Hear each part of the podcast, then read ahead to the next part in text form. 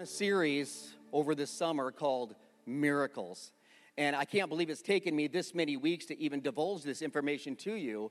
But the reality, when it comes to the mirac- miracles of Jesus, is this every one of his miracles were performed or done for the same reason. Every one. Whether it was a healing, a raising somebody up, uh, taking away a sickness, casting out a demon, it doesn't matter what it was, it was done for the same reason. Do you want to know what the reason is? Okay, you don't want to know. Do you want to know what the reason is? Okay, you keep that enthusiasm, and I just might tell you later on. So just hang in there. But, uh, but before I get to the reason, I got to start with a miracle of my own. It happened, uh, I was probably 11 years old. It was youth camp. By the way, our kids go to youth camp in about a week, so we're excited about that. Uh, 6th through 12th graders. Um, it's so exciting. They meet on Wednesday, so if that's you or that's a, a kid of yours, we'd love to have them here. Um, but now, this youth camp story is not like they're going to experience. This one is, mine wasn't good, but theirs is going to be awesome. Just, just know that. When I went to youth camp at 11 years old, uh, the camp was called the James River Ranch Youth Camp. Now, the word river in there was, was not a good word for me because that insinuates water, and this is going to be embarrassing to tell you, but this is a safe place. You're a non judgmental crowd, I'm sure of it. So, but at 11 years old, I couldn't swim. Uh, I could sink with the best of them could not swim. So my mom, I don't know why, but sends me to this uh, James River Ranch youth camp. And one of the very first days, we're going to go canoeing. Now, this is, we were old school, and if you're under 30, you won't even know what this life jacket looks like. But the life jackets weren't like they were today. They weren't the kind you put on like a vest and zip up. They were the old, remember the orange ones? They go around the neck and they, they latch here and then they tie right here. That's what they were. And for me, it was, I mean, obviously not being able to swim. I was grateful for the life jackets. I remember we're all putting them on, all us guys. And all the cool kids, they'd snap it down here, but then they, they just left this untied right here. Well, I didn't, I didn't care to be cool. I wanted to just live. So I, I tied it up here, double knot. I didn't care. And uh, I had it securely on. So we get into the canoes and we start canoeing. And this is when Satan takes over. So the guys in my canoe thought it would be funny to start literally rocking the boat. Not only that, but the canoe next to us thought it would be funny to start having these, these little wars with the oars, huh? And so we got this going on with the canoe next to us. We got this going on in the canoe. I'm thinking, these kids, this is a Christian camp. They're like agents of Satan. I mean, I didn't get it. So, but long story short, our canoe tips over. I'm under the canoe, and, and this is this is a true story. My life jacket, I'm under the canoe, you know, just just praying like I've never prayed before. My life jacket comes undone at the bottom, it unsnaps, and the only thing keeping your pastor alive at this time is the little thing I tied right here. It was catching my chin and keeping the life jacket on. I mean, this is a miracle from God. Eventually, they get the canoe out from, from uh, me out from underneath it, and uh, I lived to see another day. But, but it was the miracle was short lived because the next day at camp, I was bawling uncontrollably because I missed my mommy, and she had to drive two and a half hours to come get me. So uh, that's, again, non, non-judgmental, but nonetheless, it was a miracle, and uh, God is so good. But so the reason I tell you that story is because a canoe was involved, a boat was involved. The miracle that God has for us today to divulge is, well, really two miracles, and it's both involve a boat, and both involve Jesus. And the crazy thing about these miracles are, they're like identical. One happened when Jesus first started his public ministry, and he did the same miracle at the end of his public ministry. And I'm like, I don't know of any other miracle that Jesus did like this and duplicated it like bookends. So the miracle's the same, but here's what's crazy the response from the people or from a person is way different. I'm preaching, you, preaching to you today out of the, the Gospel of Luke. And I'm going to set it up. It's Luke 5, and I'll be there in a second, but let me set it up. Jesus is at the beginning of his ministry. He's called a few of his disciples, new disciples. He's preaching. Crowds are liking what he's saying. They're gathering, so much so that this day he has to get in a boat just to distance himself so he can preach. So he jumps into a boat. Uh, Simon Peter is the owner of the boat, and he goes out in the water and he preaches from the preaches the word of God. He is the word of God. After he's done preaching, he says to Simon Peter, this new disciple, he says, "Hey, while we're out here, let's let's go fishing." And Peter's the fisherman. Peter's like, he wanted to be respectful to Jesus, but Peter's like, this, Jesus, I know you're, you know, you're a carpenter and you know how to do woodworking, but no, we don't, you don't fish during the day. Plus, plus he says to Jesus, we fished all night and we didn't catch anything. And actually, Peter wasn't even being honest with Jesus. To say you fished all night would insinuate fish were involved. Really, they sat all night, call it what it is. But they were sitting all night and nothing happened. But nonetheless, Peter listens to Jesus. He drops the net by the boat, and fish just jump in it like crazy. So much so that the net begins to tear. It's the first miraculous catch, they call it, that Jesus did. I'll pick it up in Luke 5, verse 6. If you got your Bibles, jump in there or just follow along on the screen. But I love when you get in the Word of God, and I love when it gets into you. And this time, the nets were so full of fish that they began to tear. A shout for help brought their partners in the other boat, and soon both boats were filled with fish and on the verge of sinking. I can relate to that. When Simon Peter realized what had happened, listen to this. He falls to his knees before Jesus and says, Oh Lord, please leave me. I'm such a sinful man. For Simon Peter was awestruck by the number of fish they had caught as were the others that were there as partners, James and John, the sons of Zebedee. They were amazed as well. And Peter saw that they were freaking out, or Jesus saw they were freaking out, and he says, Simon, don't be afraid. From now on, you'll be fishing for people. This is where, where we have to really, I don't know if it hit you like it hit me, but what really caught my attention in this miracle was what Peter said to Jesus. Do you remember what it was after the miracle happened? It was in verse 8. He says, when he realized what happened, he falls to his, first of all, he falls to his knees before Jesus. And it just hits him who Jesus is and who he is. And all of a sudden, the business doesn't matter to Peter, the fish don't matter, the boat doesn't matter, the net doesn't matter. All that matters is who Jesus is and who Peter is. And listen to what he says. Do you remember? Lord, please leave me. I'm such a sinful man. It almost sounds like it's countercultural. Why would you want that? Don't you want to be close to those miracles? But this is a common response. And many of us, we make this response when we don't even know it. Here's what I know about when we get close to Jesus, like Peter was close to Jesus, and we see things like, like, like Peter saw. See, the closer you get to Jesus, the more you realize what's wrong with you. That's where Peter was. He's realizing how good this man is and how bad I am. This is why, as a pastor, I'll see people, we get new people coming to church. Every week, God blesses us with new people, and some come back, some don't. Those that come back, some keep coming, come for years. Others might come for a week or two or three and then fall away. People get into the Word of God. They'll get into the Word of God for a week or two and all of a sudden fall away. Start serving or whatever the case is, start giving, whatever the, the discipline is, it, many times it's short lived, and here's why. It, it, we, we realize who we are, who we're becoming, and, and we, we press away from Jesus. I hope you're catching this. There's a level of guilt that's involved. Like, like when I read the Word of God and I'm doing some things I know I shouldn't do, I feel kind of guilty. Or, or I maybe I did some things that I knew I shouldn't have been doing and I feel guilty. You know what I'm saying? That's, that's where Peter's at. It's like like Peter is living out of guilt, and guilt says, Look what I've done. Look what I've done. Look, look how messed up I am. I need, I can't be near you. You're, you're too good. You're too, you're too God, and I'm too bad. Guilt says, Look what I've done. And Peter's response is normal.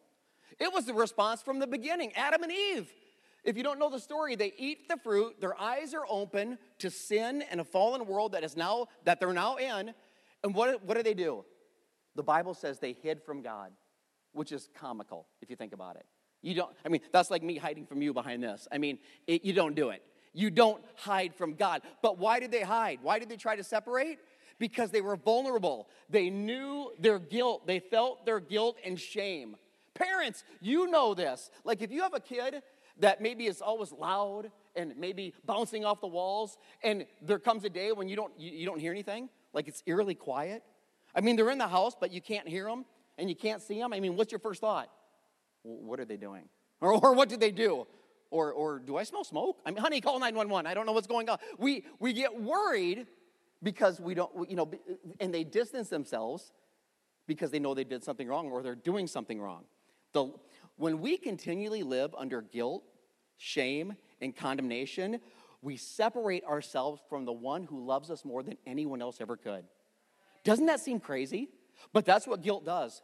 And so many people, many of you, and many of you watching online or listening to this, even maybe months, years from now, you have a guilt in you and you may not even recognize it. But, but, but that's why you, you get into the word and then you stop. Or you come to church for a while, but oh, I don't know, and then you separate yourself and you think it's other things, but the reality is there's a level of this guilt and shame that is in you that is prompting you to separate yourself from the word, from Christ, from his church, whatever it is. This is how Peter responds. So now let's fast forward three plus years. We're at the end of Jesus' ministry, and we're going to witness the same miracle. You need to understand something that's happened, though.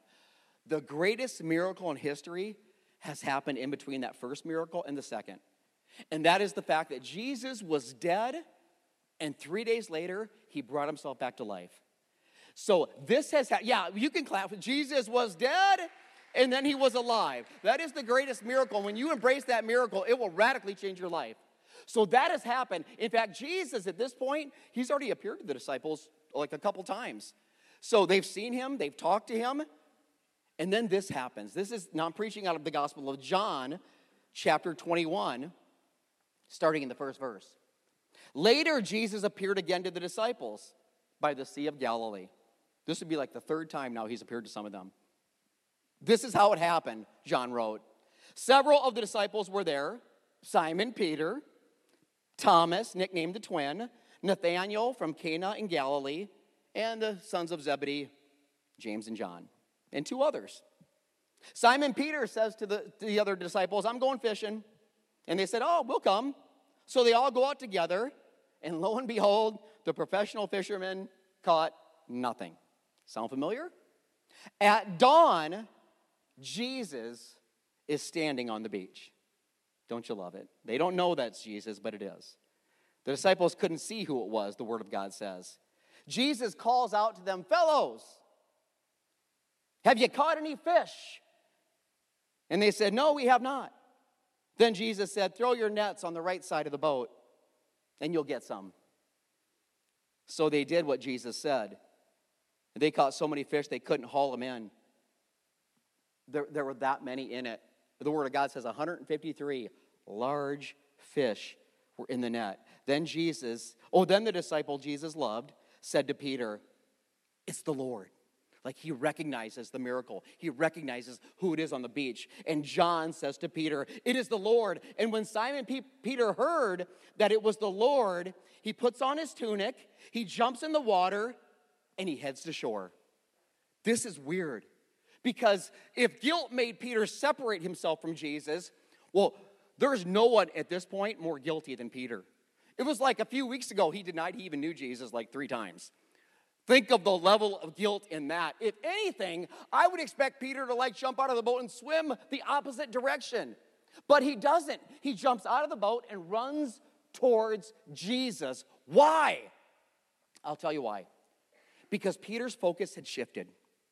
See, the, the first time, Peter responds based on the, the reality and the fact of how bad he is. But this time, Peter finally realizes how incredibly good God is. See, if guilt says, Look what I've done, grace says, Look what God's done. That's what grace says. So that's so he's acting out of the level of grace, not guilt. Oh, Peter's still guilty. He knows it. But he recognizes Jesus' grace and love. This is the difference. Look up here. Same miracle. Basically the same thing.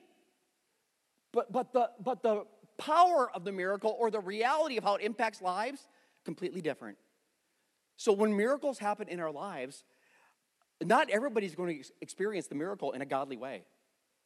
Peter didn't the first time. The second time, he does. Guilt says, Look what you've done. Grace says, Look what he's done. This is the difference. And don't miss the fact, I love how John points out the second miracle.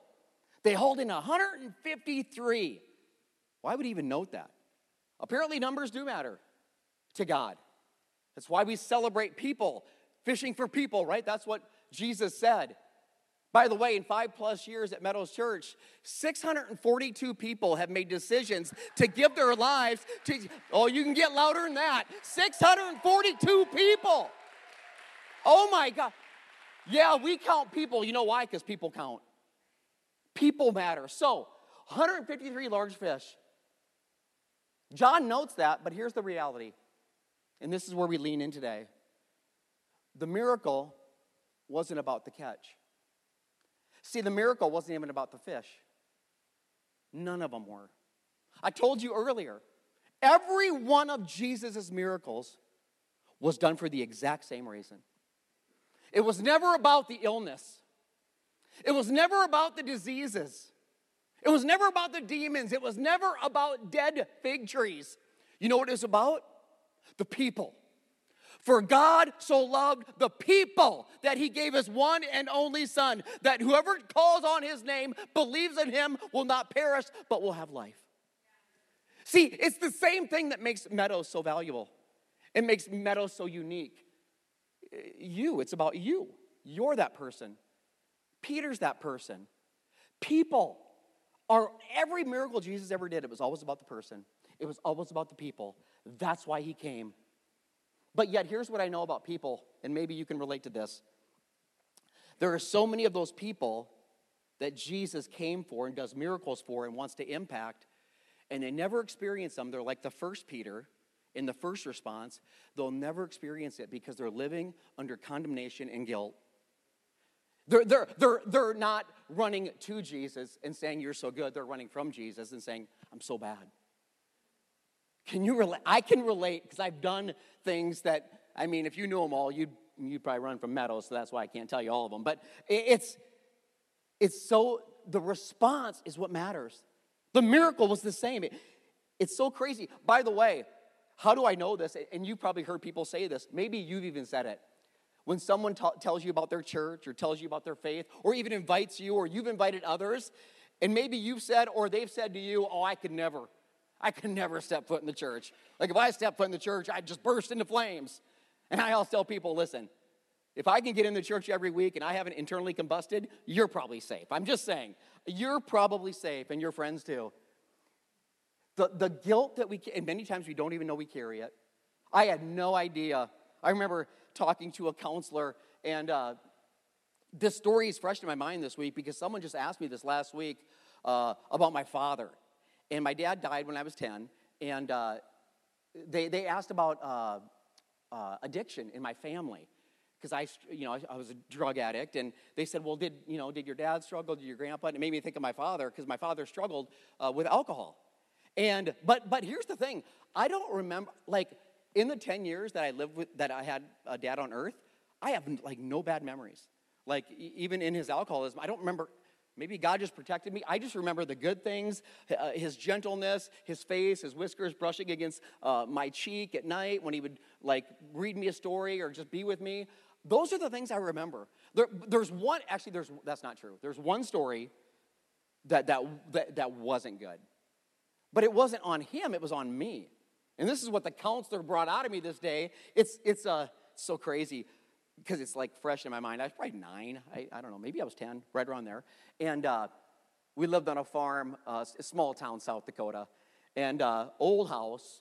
And you go downstairs in an old house. It's not a basement, it's a cellar. You know what I'm saying? It's a dirt floor, salamanders. On, I just remember all this stuff. And I remember being, I don't know why I was down there, but I remember being down in the cellar. And uh, I see these uh, two beers. Uh, it was, you know, the six pack rings, and there was two beers in it. Schlitz Okay, if you're if you're under 30, Google it. Okay, um, and, and, it had the pull tabs. Again, if you're under 30, Google it. So, uh, but I remember these two Schlitz uh, beers uh, with the pull tabs, and I and I grabbed them and looked at them, and I brought them up the stairs. And I remember showing them to my dad. Now, my dad had been sober. I don't know for how long, but he had been he he had not drank in a long time. And I remember my dad taking the, the beer and opening it and drinking it. I don't remember much beyond that, really. I didn't really understand the gravity at the time. But I remember years later reflecting on that and realizing that I'm the, uh, that I, you know, in my head, I was the problem. Like, I, I'm the reason that my dad started drinking again. I'm the reason that, why would I be so stupid? Why would I do such a stupid? Why wouldn't I just leave it there? Why would I do that? And I remember I never thought about it much, but the counselor's talking to me about it and and and bringing up all these, you know, I guess emotions and stuff. And uh, you know, and then eventually, not that long after that, my father would pass away, and I would never say it out loud, but I, I, mean, inside, like in me, I was like, I was blaming myself for all of like these chain of events. And I know what you say, oh gosh, you're nine, ten years old. You can't. I'm telling you, if you're in it though, it doesn't matter what you say. You're, you're like my counselor said, you're you, you you're damaged to the core. And the reality is, we all are, not just me. I mean, we're all damaged. We've all done things that we shouldn't do, whether we really are responsible or not. That's not even the thing. We're here's what I wrote down as I thought about my dad's story. I wrote this down. I said, my core, my core was damaged and I need to heal. And here's what I learned the hard way. God learned it the easy way. Listen to what this is not me. This is the word of God backs all this up. The way that you're going to heal from the things that you carry that you don't even know you carry, it won't be from the outside. There's it, it, not it will be from the inside out. Here's what I know, and don't, if you hear nothing else, hear this. The only way to heal from guilt and shame is to shift the focus like Peter did. The only way to heal from guilt and shame, whether you're responsible or not, is to move the focus from what you've done to what Christ has done for you. I'll say it again. The only way to heal from guilt and shame is to move the focus I'm not saying you shouldn't know your sin is a big deal because it is. But I'm telling you, when you sit in that and you you were, oh, I can't believe I did that. I'm so stupid. Why would I grab the beer? Why would I bring it? I could talk about it all day how dumb it was. And my counselor's like, why don't you you heard of Jesus, haven't you? I'm like, yeah. Let's look what he says. This is what this is this is Peter's response. Both times, don't miss this, both times they fished all night and caught nothing. Both times, Jesus gives instruction and they listen to it and they do it. And both times, there's a miraculous catch. When you listen to Jesus and you do what he says, your life will change if you respond in a godly way. The way that God wants you to, not out of guilt, not out of condemnation, not out of, of shame, but out of grace, out of the love of the Father for you. Despite where you've been, despite what you've done, God, I hope you don't live in bondage, bondage as long as I did. It's so, it, this reminds me that apart from Jesus, like all of our efforts are useless. Without his direction, without his guidance, without him saying, drop the nets on the right side of the boat, and us doing it, we're dead in the water. I am the vine, you are the branches. Abide in me, and you will bear fruit. But apart from me, you can do. See, you know it. But do you know it? Do you live it? We, we live so much of our life on our own terms, on our own thoughts, on our own instincts, and we wonder why we keep getting this and we keep having that and we keep struggling here in a marriage, in a family, with kids, whatever it is. When we do what Jesus says, our life will change. I've been telling you in this series, Miracles, God keeps revealing things to me because I mean, you can read the Bible 10,000 times and it will be different every time. It's not a book, it's a lot, it's the word of God, alive and active. It is oh, it's amazing. So I'm reading it this time and it hits me about Peter. And I thought to myself, you know, the first time Peter responds, that first miracle, you know, that he responds out of guilt, Peter realizes, I, I, how did I write it? I said, Peter, let me, let me, I wrote it, so let me see how I wrote it, just so I don't mess it up. Peter, yeah, Peter thought Jesus was the Messiah. When that first miraculous catch happened, the nets are tearing, and Peter's like freaking out. He's like, I'm thinking you're, you're the Son of God. Like, you're, you're the one we've been talking about and waiting for. All this, you're him. Oh my gosh, separate yourself. I need to, I need to go from you. So, so he, he thought Jesus was the Messiah. The second miraculous catch, Peter knew Jesus was the Messiah. Do you get it? There's so many people that, oh, I, I, I believe in Jesus and I, I think he is the Son of God and I think he's the Savior of the world, but he just hasn't saved your world. You haven't allowed him to. You're, you're not responding in a way You, you, you, you, you keep living under guilt or condemnation or going back to the same well that, that is always dry and always leads to death. But, but we don't respond. We, we're, we're, we're looking at how bad we are and then we beat ourselves up. I can't believe I brought it up. I can't believe. Grace, say grace. Grace is, I think we miss the beauty in it sometimes. There are people here, you have the head knowledge like I had most of my life and you think, Jesus, you're the Messiah. But then there are those of you watching online, listening to this message on Spotify or in the room, and you know. You know that you know that you know, and no one will ever talk you out of it that Jesus Christ is the Son of God, the Savior of the world. You know it. But you're well aware that you're a sinner. You're well aware that you mess up. You're well aware of your guilt but you're also well aware that Jesus paid the price that you cannot pay. You're well aware that His grace is enough to save you. I know I'm guilty. I know I'm a messed up pastor. I know it. But I want to be covered by His grace. I don't want to keep sinning. I don't want to keep messing up. I want to live under His umbrella of love. I think sometimes See, most people get it. Most people know they're messed up. Like we live in a culture, it seems like today we're, we're quick to tell people how messed up they are and how much you're a sinner and oh I can't believe and you know, especially the younger generation and the, my gosh, don't you remember when you were a teenager? My gosh, I was we're all trying to figure I'm I'm far from a teenager and I'm still trying to figure things out. But but we're quick to point out oh, this, I can't believe this, and you're doing this, and you're living this way, or whatever it is. And, and it's okay to lovingly rebuke, but lovingly is, is, the, is the key word. Relationship is the key word. Doing it in grace. But, but here's what I know about people most people, they beat themselves up enough, probably. They already know. Even if they're not tweeting it or posting it, they know. They know that I did things that I should have done that, I shouldn't have done that, I shouldn't be doing this, right? The Ten Commandments, that's what they're about. So you know. Should you keep them? Yes, you should. I mean, it, it's 2,000 years ago, it was bad to kill people, still bad today. So yeah, it's a good idea. But the goal of the Ten Commandments isn't just to keep them, the goal was to show you that you need somebody bigger. That, that, that, that eventually you will always fall short. Always that eventually you're always guilty.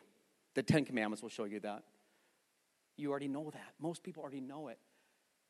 The story I love in John, since we parked there for that second miracle, that I can't get it, when you talk about guilt and grace, look what I've done versus look what God has done for me, look what Christ has done for me. You ever hear of the story of that woman caught in adultery?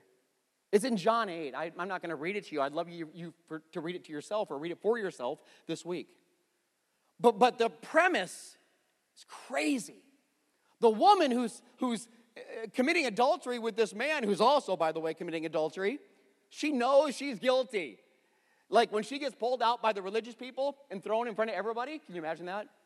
Naked, I just, you want to talk about a level of shame and guilt. She's naked in front of everybody. And you know what they're doing? Telling her, this is what you did. You worthless piece of, I can't, Jesus, you're a smart guy. The law says to kill her, right? We should kill her. Look at her. Worthless. She's, she was doing this last week. She's been doing this last year. Was she guilty? Yes. Did she deserve death by the law? Yeah, she did. Did she know it? I'll guarantee you she knew it. Not one time does she say, Oh, it wasn't me. Or not one time does she say, I, I don't I deserve to live. Like, like I deserve a second chance. She said nothing. She just took the punishment that everybody had for her, pointing about how bad you are. Knowing that, and Jesus loves it. Jesus doesn't love it, but he says, I mean, he knows they're sinners too. So Jesus is like, all right, kill her. But before you before you throw a rock at her, you know, let let those who haven't messed up throw the first rock. Jesus. I can't believe the trans community. I can't believe the young community and the, the, the, the gay people and the, the uh, people that are political and that are liberal, and we point fingers at all the things that people do wrong. And then we go home and verbally abuse our spouse or our kids. Jesus is just saying, and Jesus doesn't want you to beat yourself up. He just wants you to recognize that we're all fallen. And he doesn't condone it. What's crazy about that story with the woman who's naked in front of everybody, begging she was anywhere else but there? You know, Jesus writes in the sand, and I've said this before, and I just, I don't, no one knows what he writes. People guess, but no, no one knows. And, and you know what she thinks about herself? I, I am a piece. I am worthless. I am trash. That's why I do this. At least I can feel good for a minute. Jesus writes in the sand. Who knows what he writes? I just like to make up my own story sometimes. You're so beautiful. I love you so much.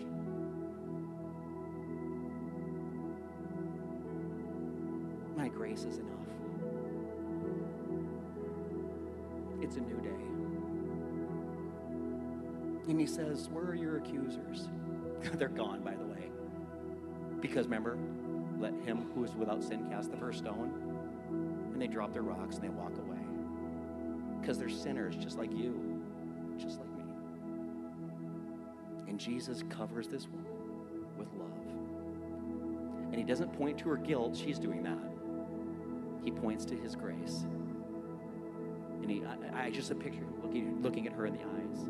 Jesus' beautiful eyes, looking at her beautiful eyes. And the love. I bet she just never experienced that in her life.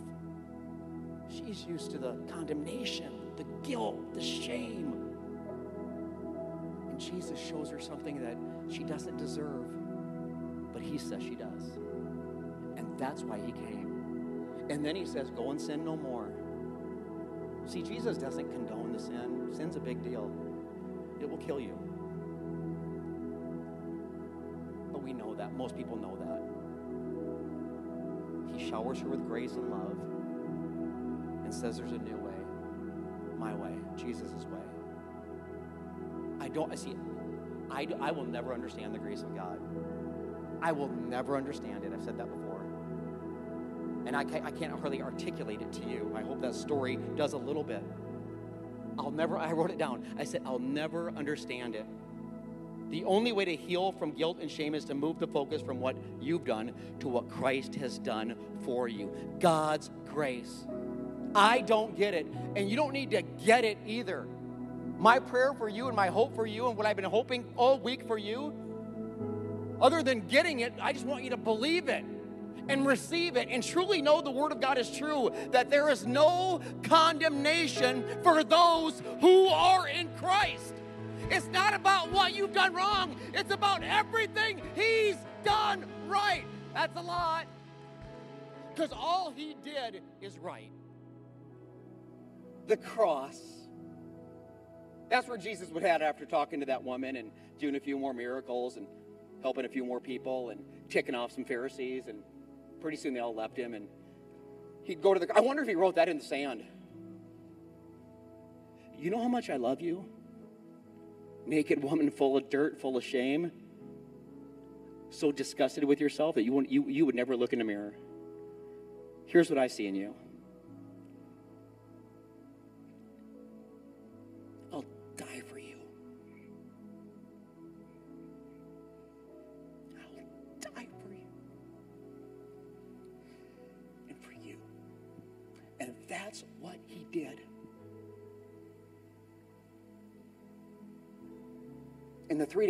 It's true.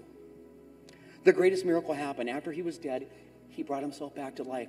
Proof that he has defeated death, he has defeated hell. Yet most people live under the umbrella of death and hell. Proof that his grace, you are saved by God's grace through your faith. Believing Jesus is the Son of God, surrendering to that. Yet most people will never do it. You're not most people. God, tell me you're not most people. Surrender to what he did for you. Stop living under guilt and start living under grace. By the way, there's a part two to this message happening next week. And I'm telling you, you don't want to miss it. My, so, my prayer what's your next step? Some of you need to pray right where you're at, or with a prayer team in a few minutes, whatever. Just pray, or with a neighbor, or with a stranger. I don't really care who it is. And, and you need to just let your guilt go and let your shame go and ask God's grace to cover you, forgive you, and set you free. That's what you need to do. Stop living under bondage that Jesus took care of on a cross. Condemnation and guilt, forget that. Start living under the miracle of an empty cross and an empty tomb. That's what God has for you. Surrender to that. The other thing I'm going to ask that you do we are a church that is uh, always outreaching. It's never about, especially if you're, if you're saved, you have the Holy Spirit in you, it's not about you. I hope you know that. And if you forgot, I'm going to remind you it is not about you. It is about what Christ now wants to do through you because it's no longer your life, it's Him that lives in you. So start getting about His business. I don't want to play church anymore. I want to be the church. Who can you invite that doesn't know Jesus that you can bring with you next week to hear a word that will change their life? How can you serve and love this week? Who can you forgive this week? Let's live like Christ is in us if He's in us. I hope you know how much He loves you. He died for you so that you, you might live for Him now and forever.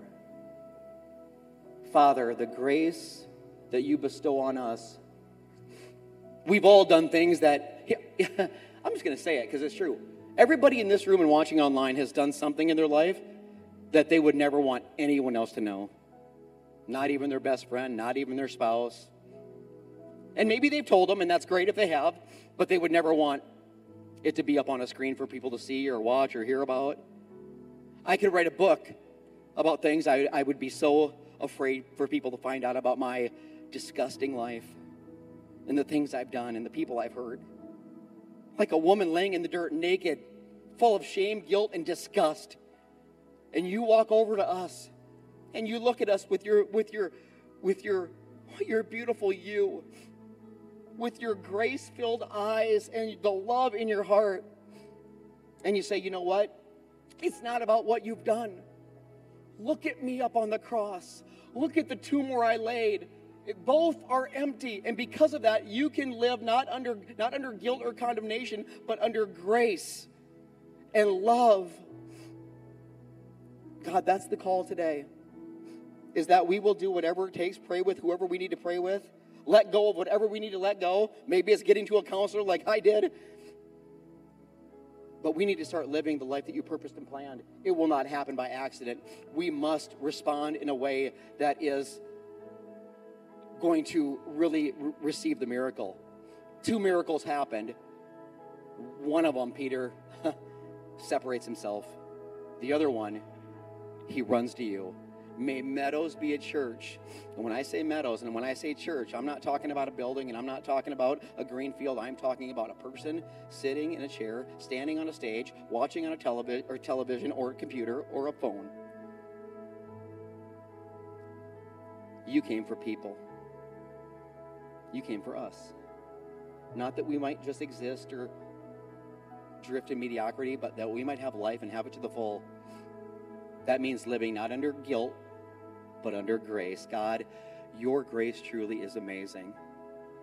May we receive it and start living the life that you purposed and planned. We love you. We thank you. And we believe that if we live under that miracle and under that response and under, un, under that grace, well, the best is yet to come. In Jesus' name I pray. And the church says, Amen. Hey, I want to thank you so much for tuning in today. But don't stop there. Like or subscribe to this channel so you don't miss a single video, update, or message. And not only that, share this message with a friend or somebody that you know. So many people out there need hope and encouragement, and you have the ability to bring that to them. Finally, if you're in the Omaha area, we would love to have you join us. We would love to meet you.